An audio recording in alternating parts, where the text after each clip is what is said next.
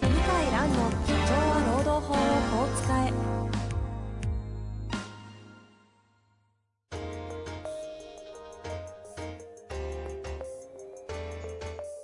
法律の下で展開されるビジネスの世界ポッドキャスト「社長は労働法をこう使えは」弁護士の向井蘭が経営者の立場に立って経営者が知っておくべき労働法の基礎だけでなくビジネスに関する法律の問題を分かりやすく解説しますこんにちは、遠藤和樹です。向井蘭の社長は労働法をこう使い。向井先生よろしくお願いいたします。はい、よろしくお願いします。さて、今週もね、行きたいと思いますが、はい。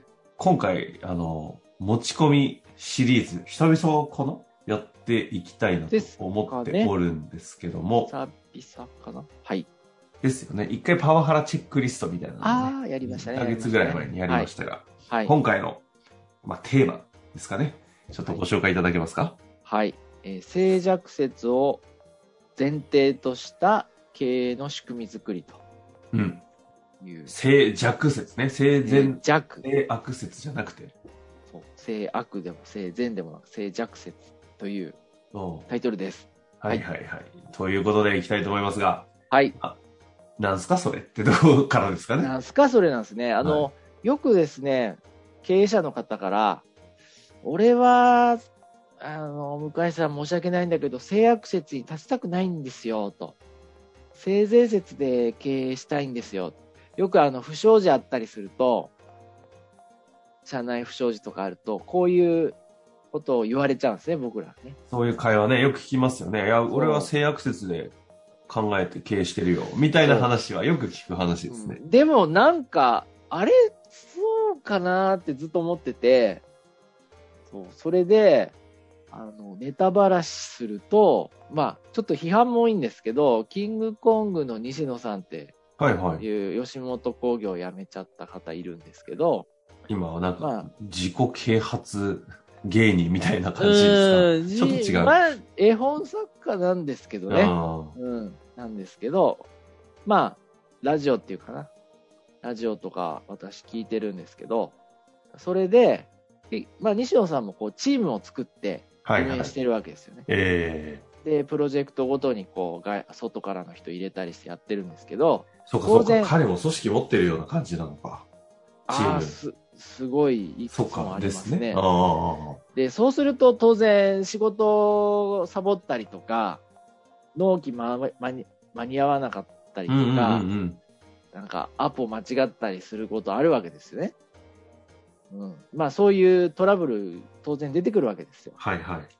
で、まあそれはもう本当、なんだろう、人間って間違ったり、こうサボったりするから、こう、静弱説で考えないとダメだと。人はあ間は弱いから、だからもうその仕組み作りをして、その誘惑の多い、怠けたくなるような環境をなるべく減らすと。ああ。こなれが大事だとこう言ってて、るほど。いや、そうだよな、その言葉ちょっといただきますと思いまして、はいはいはい。静寂説っていう言葉、だ出どころが誰なんだか、ちょっと西野さんなんだかわかんないんですけど、と思って、で、僕なりに労務問題では、やはりあの、サボりとか不正が問題になるから、うん。だから、それをこう止めるための仕組み作りですね。減らすための仕組み作りなるほどをねちょっと考えた。考えたっていうか、実際世の中でやられてるんですけど、まあ、いくつか考えたんで、まあ、ちょっと今日、今回で終わらないかもしれないんで、次回も含めてちょっとお話しさせていただきシリーズものになりそうな内量なわけですね。ですね。はいはいはい。はい。はい。はい、で、性善説じゃないや。えっ、と、静寂説静か。寂説。はい。静寂説ってググると意外と出てきますね。あ、出て、一番上に上がってくるのが、ソワさんって方で、元あれですね、あリークルートの人事部長の方。あ、そうなんだ。行ってる方は、ちょこちょこ。でも、本当にいろんな人行ってますね。はあはあはあ。そっか。なるほどね。で、で、で、はいはい、いいっすね。で、でですね、あのーまあなんていうのかな、結局仕組みをまあどうやって作るかって難しいんですけども、まあ、怠けたり悪いことするっていう前提にまあ立っちゃうんですけど、例えばですね、え分かりやすいのでいくと、まあ、これもう、ただ聞いてない方もいると思うんで、繰り返しになりますけども、ちょっと申し上げると、中国のタクシーアプリ、中国のタクシーアプリ、覚えてますはい、DD、DD。はい。いっぱい、当時いっぱいあったんですけど、はいはいはい。みんな同じ仕組みつか使ってて。で、僕ね、これも喋ったかな喋ってないと思うけど、中国行ってびっくりしたのは、やっぱりズルする運転手の人い一定数いるんですよ。遠回りしたり、あうん。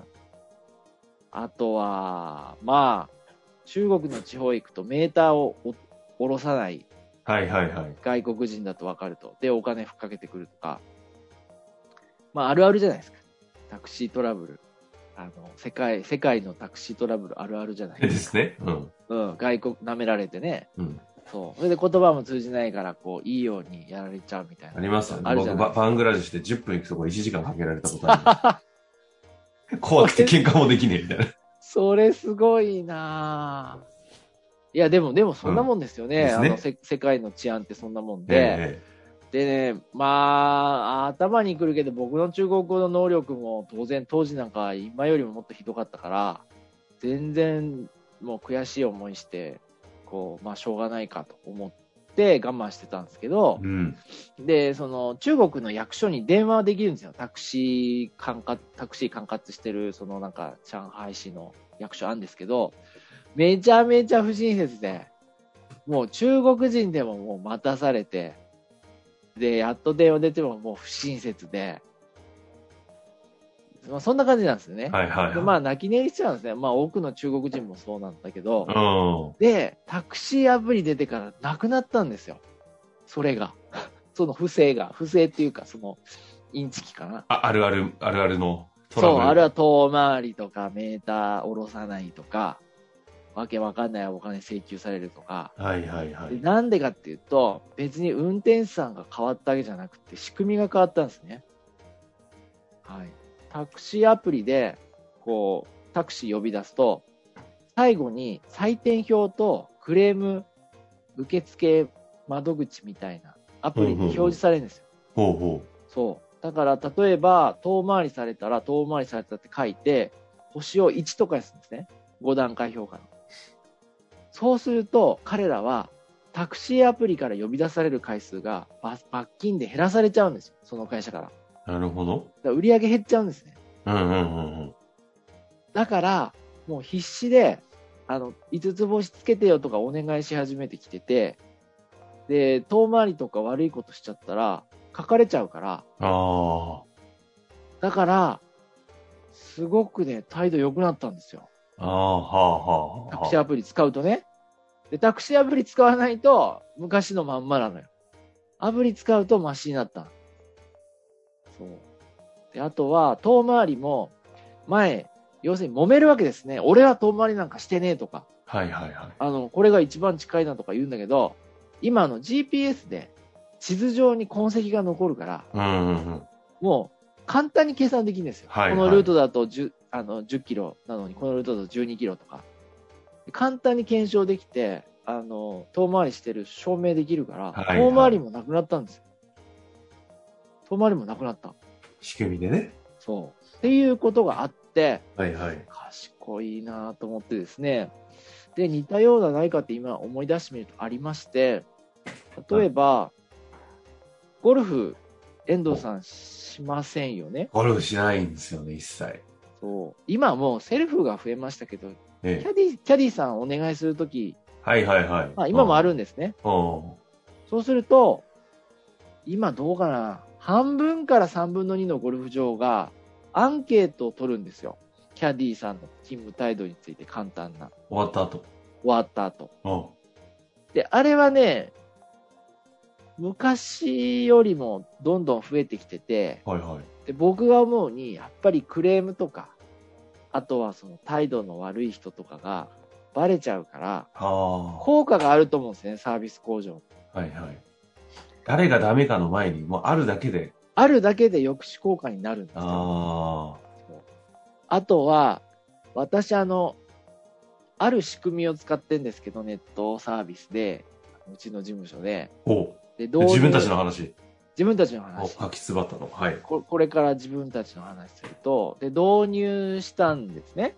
ほうほで、そうすると、大体こう、こうなんだ、教えてくれるインストラクター役の方がいらっしゃって、その時は女性だったんですけど、う。うん、若い女性の方だったと思いますけど、あのまあ、親切に、あのまあ、マニュアルがあると思うんですけど、教えてくれたんですよ。はいはいはい。で、あのよくわかりましたって言って終わったんですけど、ズームでやってまして、で、ズームが終わった後ね、アンケートが画面に出てきたんですよ。うんで、今回のインストラクターはどうでしたかみたいな。これを伝えてましたかってあの、普通、あの、良かったですかぐらいしかアンケートってないのに、これを教えてましたかこれを伝えてましたかこれについては理解できましたかとか、具体的なサービスの名前、あの、こう、なんか項目、うんうんうん。細かくアンケートあって、何個あったかな ?20 個ぐらいあったかなああ、長ーと思いつつ、まあ、しょうがないかと思ってつけましたけど、あれで、おそらくボーナスとか、昇給とか、あとは約。契約更新とかもしかしたら期間これだったら決まっちゃうんでしょうね。なので、もう、なんか、えらい丁寧なんですね。その、決対応が。受付対応。うん。まあちょっと、逆に不自然なぐらい丁寧で し た。それ、それなんかマイナスになってそうですけど。マイナスじゃないんですけど、こんなに丁寧で大丈夫なの疲れないのっていう思うぐらい、なんでかなと思ったら仕組みで動かしてるんですね。はいやー、頭いい。まあ、頭いいって言われてみれば当たり前なんですけど、いやー、これはね、私びっくりして、そう、それでですね、あれ、次回にします、この後。まだ、もうちょっと喋ります。まあ、もうちょっといけますけどもうも。ちょっといけます。はい。ちょっといで、けますか、まあ、ちょっと、うちの事務所で実はね、ちょっとやってんですよ。実は。ほ似う。たよ知うならないですね。その話してない気がする。そうなんですね。まあ、あの、隠してないんですけど、実は今、うちの事務所はですね、あの、えー外線電話、代表電話は外注してるんですね。へえ、あ、そうなんですね。そう。なんでかっていうと、コロナになって、在宅勤務をやるようになってから、電話出れないんですよ。なるほど。で、転送できるんですけど、一人の事務局に集中しちゃうんですね。そう。で、どうしようかってなって、思い切って外注にしようって言って、で、外注にしてるんですよ。うんうんなので、受付、あの、大手の会社にお願いしてるんですけど、受付をした方が、えっ、と、メールに書いて、10分後にうちの事務所にメールで届くんですよ。全弁護士、全事務職が見るんですね。ほうほうほう電話の内容。なるほどね。ああ、はいはいはい。そうすると、お客さんって、まさかこれ全部、まあこれ言っちゃったらダメなのかもしれないけど、まさかこれ全部事務所に見られてるとは思ってないから、お客さんによってはちょっと文句言ったり不満言ったりする方いいんですよ。で、受付の事務の方、事務事務だから、ちょっと、まあ本音を言うんですね。うんうんうん。ちょっとあの先生遅いとか、はいはい。もうちょっと早くしてほしいとか、メール送っても返事来ないとか、ああ、あまあまあ言う言うわけですよ。それはもう本当申し訳ない話で。ああ。えでも、ぜ前提としてあれなんですね。弁護士事務所って結構受付にそういう情報も結構来るんですね。いや、僕知らなかったんですけど、来てるんですね。あ、やっぱ知らないですよね。要するにう、ん直接言いづらいから、うそうんは言っても関係壊したくないから、ちょっと事務局の方からやんわり言ってよっていうことかわかんないけど、なるほねあとはまあ、不満本人に言えいないから秘書に言うパターンと一緒でとす、ね。あと、不満ですね。まあああの、ついちょっと言葉に出ちゃう、事務局だと。それが出るようになって、で、僕も含めて、緊張感が出るようになりましたあ、。公開しされるわけですね、そのそう内容が。で、まだ折り返しの電話が来ないんだけどとか、なんかズーム会議にあー〇〇先生が出てこないんですけどとか、うわ、やばなるほど。いどうなってんだみたいになるじゃないですか。だからものすごい緊張感。ものすごいは言い過ぎか。まあ、緊張感出ますよね。そういうことね。なんかその、よくテレアポとかの、はい自分、自社のテレアポの人たちの、その履歴を残すために音声とかそれを文字起こしされて、どんな風にやってるかをか、なんか、ある種監視するみたいな仕組みって結構あるじゃないですか。じゃなくて、なたいだ、外注の電話受付で、それが結果文字起こしで情報が来るので、はいそこに内容が意外とクレーム的なものとか、マイナス要因が書いてあったりすることがあるんで、結果論として抑止効果になると。そう。そう。そう怖なんっで。す。怖っ。 それは思いもよらぬ効果です。いや、全然想定してなかったです。いやはー。い、面白いですね。あとはですね、解約されちゃうこと当然うちの事務所もありまして、ええ顧問契約の解約ですね。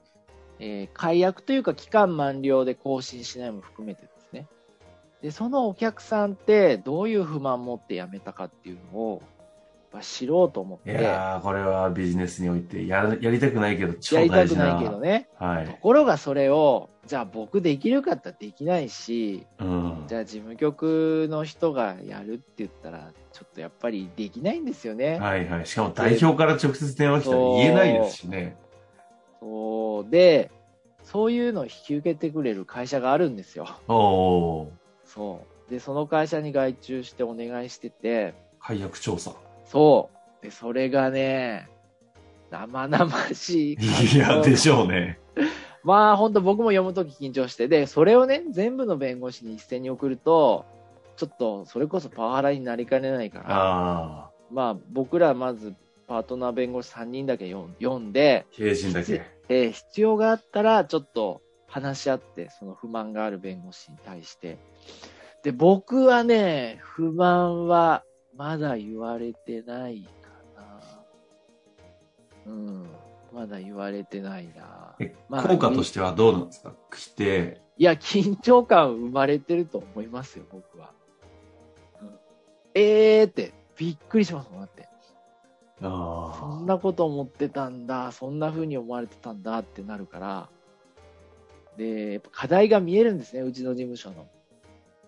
あの、内容はちょっと言いづらいんですけど、え課題がいくつか見ええいて。や、でも、社内のね、向き合わなきゃいけない現実的な、いや課題感が出てまあ、まあすごい、経営の基本ですよね。うんお客さんの話聞くっていうのはね。で、当然、そんな気使ってね、まああっても言わないから、いいお客さんであればあるほど、解約してくれたお客さんが、あの、本音を喋ってくれることもあるんで、もうね、全然電話出てくれない人もいるんですよ。なるほど。解約したら。もう何回電話しても出てくれないとか、それはもう諦めちゃってるんですけど、あの、言ってくれる人いる。あの、ここだから、ここだけの話だから言うけど、とか。これはまあ、緊張感が走りますね。なるほどですね。これ、今回、生前、生前じゃない、静弱説ですうね。ん。はい。というふう前にや提ってとしまたす。はい。経営の仕組みを仕組みを作ろうということでやってまいりましたが、はいちょっとこれ、あの、今回、今回は、あれですよね、どちらかというと、こう、サービス向上とか、そうですね。サービス表示。次回ちょっとローム的なはい。ものをお伝えしたいと思います。あ、ロームを、えー弱説を前提に対応するための仕組みの話ですね。はい。っていう形でいきたいと思いますので、次回も楽しみにしていてください。向井先生、ありがとうございました。はい。ありがとうございました。本日の番組はいかがでしたか番組では向井蘭への質問を受け付けております。ウェブ検索で向井ロームネットと入力し、検索結果に出てくるオフィシャルウェブサイトにアクセス。その中のポッドキャストのバナーから質問フォームにご入力ください。たくさんのご応募お待ちしております。